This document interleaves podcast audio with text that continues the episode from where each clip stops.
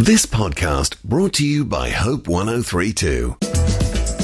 It's time for another Russ Matthews movie challenge.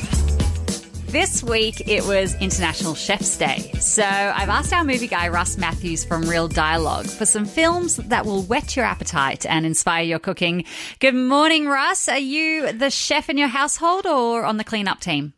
I'm more on the cleanup team, but I definitely love cooking in the kitchen. It's probably one of my favorite places to be whenever you go to visit mom. And so I think that it's definitely worthwhile seeing what it's like to talk about International Chef's Day. Yeah. All right. So hit me with some movies that kind of depict families in the kitchen.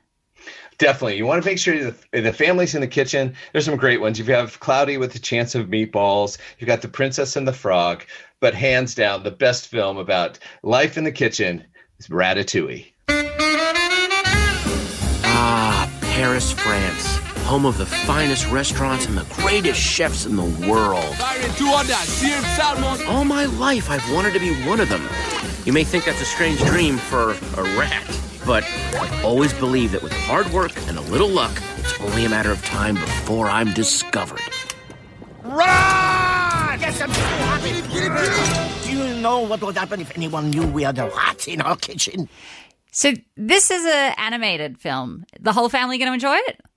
It's a great one. If you can get past the fact that you're going to see a whole bunch of rats in the kitchen, but it is such a great film, and it it actually just makes you want to eat French food. It is fantastic, and it's just really well done by Pixar.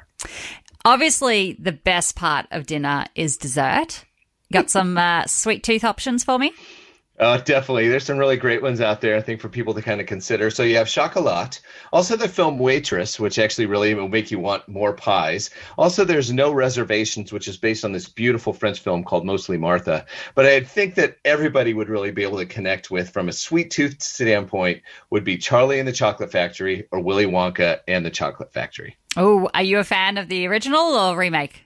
I'm going to be honest. I really love the remake. Um, interesting enough that uh, Netflix has picked up all of Roald Dahl's books, and they're actually doing a prequel of this called Wonka. Ah, yeah, I was very excited to see that news. We're big fans. We're actually reading um, BFG to our son at the Oh, moment. yeah. He's only three, and I And- forgot how scary it is.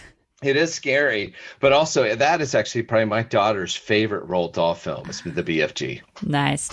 All right, and of course, cooking can lead to plenty of arguments. So, what movies kind of portray the the culture clash that can occur in many of our household kitchens? Oh yeah, there, there's so many great ones out there, but I'd probably boil it down to maybe a hundred foot journey or Julie and Julia or even Chef. But one that many people may not have seen, but definitely worth trying to find, is a film called Big Night. They were two brothers who came to America bearing Italy's greatest gift. To eat good food is to be close to God. I'm never sure what that means, but it's true anyway. They have a talent for cooking. no, wait. Cut table. Now, all they need If you give people time, they learn. This is a restaurant. Not a cooking school. is a recipe for success. If we don't receive your payment by the end of the month, we will foreclose. What do you mean? Big Night. I've never heard of this.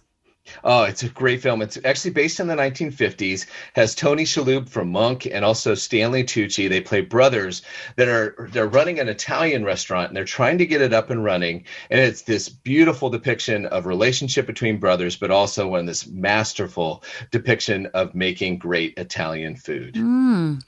I always find it's terrible to watch a film like these on an empty stomach.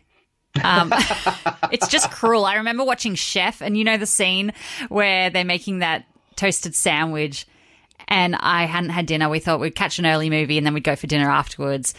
And not gonna lie, it was some free gold class tickets that we got from our parents, and I ended up Nice. asking for some food to come be delivered to my chair. I was Oh, so definitely. hungry. You'd have to. Oh, that film. We still have tried to make that that toasted cheese sandwich that they do at the end. Ah. No. It is amazing, but it can't be good It- for you with all that cheese. But it is so, much good. cheese. Great options. Very hungry now. Thanks, Russ. If uh, if you missed any of the titles, I'll put the full list up on Facebook and um, where you can watch them. Thank you, Russ. Oh, happy eating. Thanks for listening. Start your day with life words. Subscribe to Hope 1032's free daily email devotional at hope1032.com.au.